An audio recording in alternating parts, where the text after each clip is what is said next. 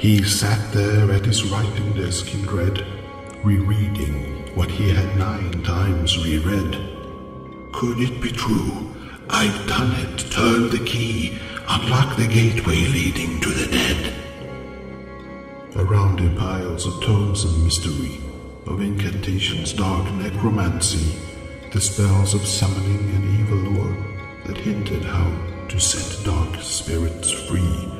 None had succeeded in his trials before.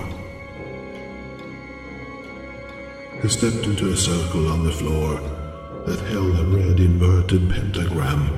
Then, chanting slow and low, he knew the door was creaking open. Then the words that came from his mouth. Come hither, here I am, awaiting you, I summon you, Then they appeared and made him one.